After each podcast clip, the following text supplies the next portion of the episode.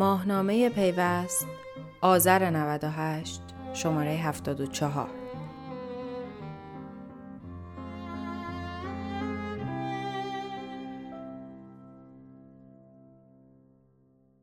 چرا مدیران ارشد کشور پس از 13 سال دوباره به فکر تولید گوشی تلفن همراه در داخل افتادند؟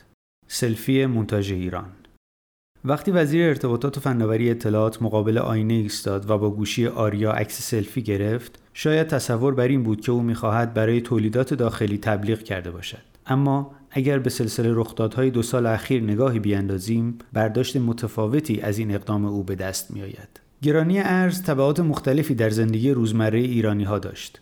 تبعاتی که حتی با گذشت یک سال از آن زمان هنوز از بین نرفتند و اقتصاد نیمه جان ایران نتوانسته است. موج عظیم گرانی در سال 97 را از سر بگذراند. از سوی دیگر همون گونه که پیش بینی می‌شد رشد اقتصادی ایران در سال جاری به شکل کم سابقه منفی شد و این یعنی توانایی اقتصادی مردم برای خرید بسیار کم شده است. اثرات این وضعیت خود را در صنعت آی سی تی نیز نشان داد و به عنوان نمونه در حالی که تا پیش از گرانی ارز روزانه به صورت متوسط 800 هزار گوشی جدید در شبکه اپراتورهای تلفن همراه ثبت می‌شد این رقم اکنون به کمتر از 20 هزار رسیده است کاهش چشمگیر ثبت گوشی جدید در حالی رخ می دهد که به اعتقاد اپراتورهای تلفن همراه گوشی بخشی از شبکه است و هر گونه نقصان در آخرین مرحله از لایه دسترسی به شبکه به منزله اختلال در کار شبکه شمرده می شود. گرانی ناگهانی ارزهای بین المللی تقریبا با اجرای مرحله نهایی طرح رجیستری گوشی تلفن همراه همزمان شد و در همان حال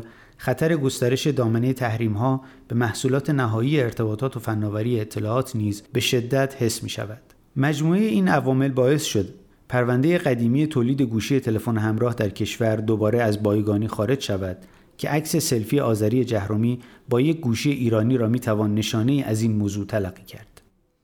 ناگهان دلار افزایش قیمت ارزهای بین المللی و به خصوص دلار که از میانه زمستان 96 آغاز شده بود در سال 97 هم ادامه یافت و هر دلار آمریکا به بیش از 17 هزار تومان نیز رسید. هرچند مدیران دولتی تاکید کردند این رقم ناشی از بازارسازی و سودجویی برخی افراد است اما به هر روی افزایش دلار از کمتر از 4000 تومان به بیش از 17000 تومان تأثیر خود را بر همه چیز گذاشت به خصوص آن دسته از کالاهایی که کاملا وارداتی هستند و تولید داخل ندارند اقدام دولت در اعلام نرخ دولتی 4200 تومان و ممنوعیت خرید و فروش رسمی دلار با رقمی بالاتر نیز تأثیر چندانی در بازار ایجاد نکرد و تنها به ایجاد راندهای مختلف منجر شد. در این میان اتفاقی که برای بازار گوشی تلفن همراه در تابستان 97 افتاد نیز وضعیت را پیچیده تر کرد. انتشار فهرست دریافت کنندگان ارز دولتی برای واردات گوشی و پس از آن دستگیری مهمترین وارد کنندگان این کالا بازار را به محاق برد. در ماههای بعد تنها امید تأمین گوشی واردات به صورت مسافری بود راهی که همگان می‌دانستند برای دور زدن مقررات رجیستری ایجاد شده و نمی‌تواند راه حل قطعی این مشکل باشد رجیستری و مسافران انتشار آمار ثبت گوشی های تلفن همراه در سامانه همتا سامانه هوشمند مدیریت تجهیزات ارتباطاتی در اردیبهشت سال جاری نشان داد. واردات گوشی مسافری از واردات تجاری پیشی گرفته است. با وجود این به نظر می رسید دولت آگاهانه چشم خود را بر این روند بسته است. در زمانی که گوشی تلفن همراه یکی از ضروریات زندگی به شمار می رود و کسب و کارهای متعددی به گوشی های هوشمند وابسته هستند دولت نمی‌خواست سیاست نابودی بازار را ادامه دهد.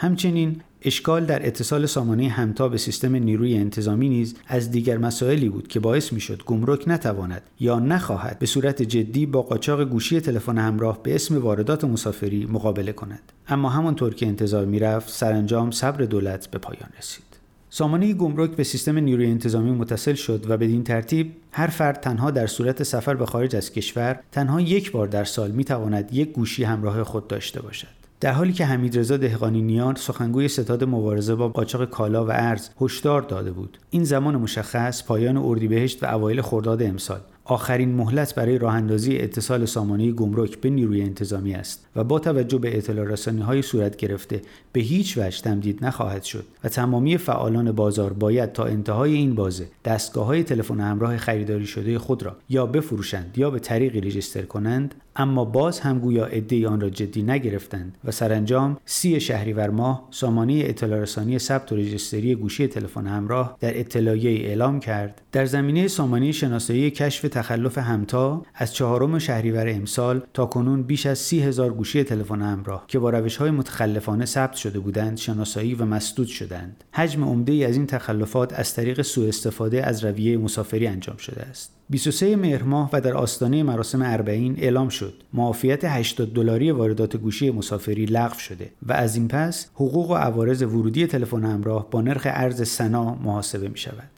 بر اساس قانون هر مسافر می تواند هنگام ورود به کشور 80 دلار بار مسافرتی با خود به همراه داشته باشد.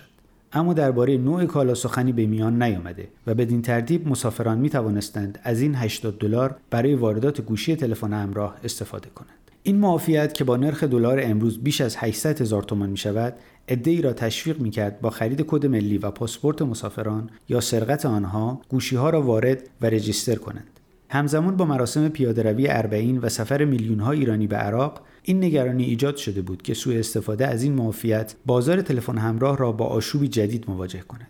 اما مهرداد جمال ارونقی معاون فنی گمرک ایران به خبرگزاری ایرنا گفت بر اساس مصوبه 22 مهر ستاد تنظیم بازار معافیت 80 دلاری برای واردات گوشی مسافری از این به بعد منتفی خواهد شد و همان گونه که انتظار می‌رفت قیمت گوشی در بازار دوباره رو به افزایش گذاشت.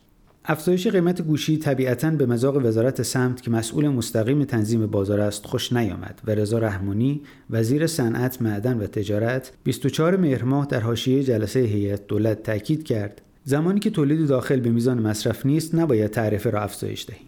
به نظر می‌رسد این سخن رحمانی در مقابل کسانی است که معتقدند می‌توان گوشی داخلی تولید کرد. او گفت درباره هر کالایی سیاست ما این است که زمانی که تولید داخلی آن به حد قابل توجهی برسد از آن حمایت می‌کنیم. در مورد گوشی تلفن همراه متاسفانه تولید داخل نسبت به مصرف ناچیز است. وزیر سمس توضیح داد در زمینه گوشی تلفن همراه چون تغییر تکنولوژی در این عرصه سریع و نیازمند سرمایه گذاری بیشتری است تفاوتهایی با سایر کالاها در سیاستگذاری های ما وجود دارد. اولویت وزارت صنعت برای امسال تولید کالاهای دیگری است. سال گذشته نیز زمانی که وزیر ارتباطات به موضوع گران فروشی در بازار موبایل ورود کرد وزیر سمت آن زمان محمد شریعت مداری چندان از این کار استقبال نکرد. به نظر می رسد نظر وزارت سمت در دولت روحانی خلاف رویه است که وزرای صنعت در دولت احمدی نژاد داشتند.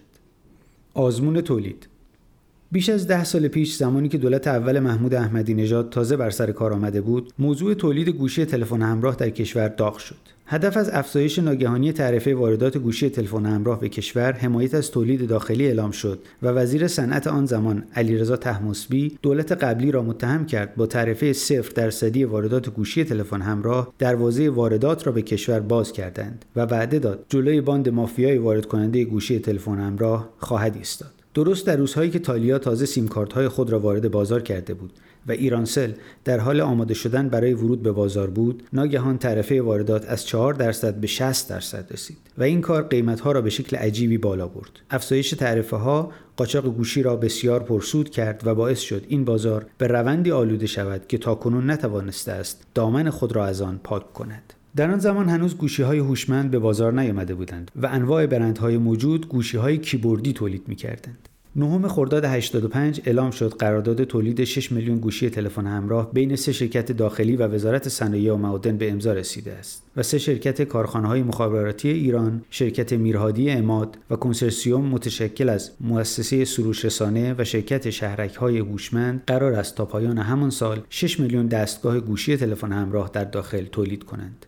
ماهای بعد رسانه ها پر شدند از وعده مدیران دولتی و شبه دولتی درباره تولید تلفن همراه داخلی خبرهایی از مذاکره شرکت هایی که مجوز تولید موبایل داخلی گرفته بودند با نامهای پرآوازه مانند نوکیا، زیمنس، سامسونگ، سونی فیلیپس و غیره انتشار یافت. اما با فروکش کردن گرد و خاک ها معلوم شد هیچ کدام از برندهای بزرگ آن روزهای تلفن همراه جهان تمایلی برای حضور در ایران ندارند و از این میان تنها مادیران موفق شد کارخانه خود را در هشت گرد با کمک LG راه اندازی کند. کارخانه ای که نیمه دوم سال 94 تعطیل شد زیرا حتی جعبه ای که در ایران تولید می‌شد هم گرانتر از نمونه های وارداتی بود.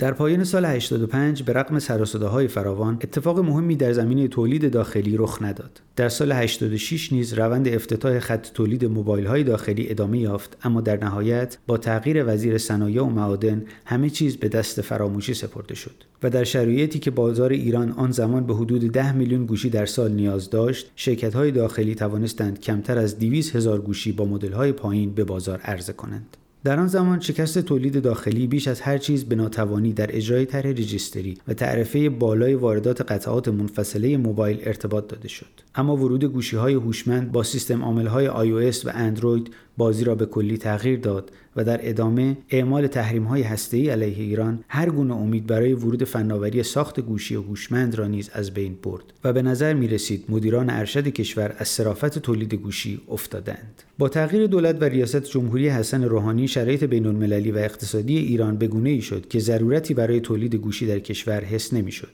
و نیاز حدود 12 میلیون موبایل در سال به سادگی تامین می‌شد. با این حال آن روزها به سرعت گذشتند و روزهای تورم بالا رشد اقتصادی منفی و تحریم‌های بین المللی بازگشتند.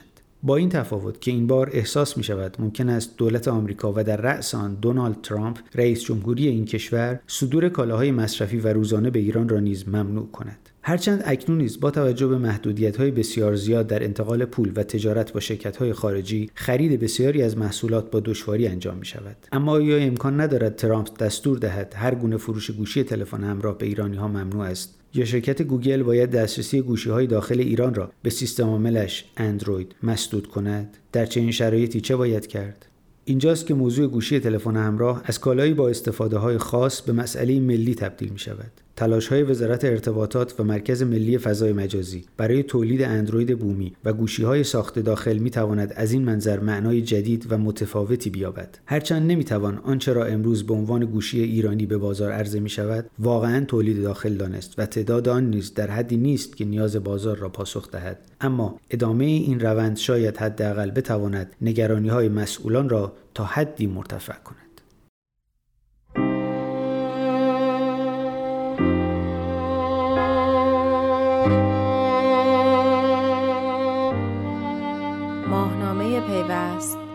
آذر 98 شماره 74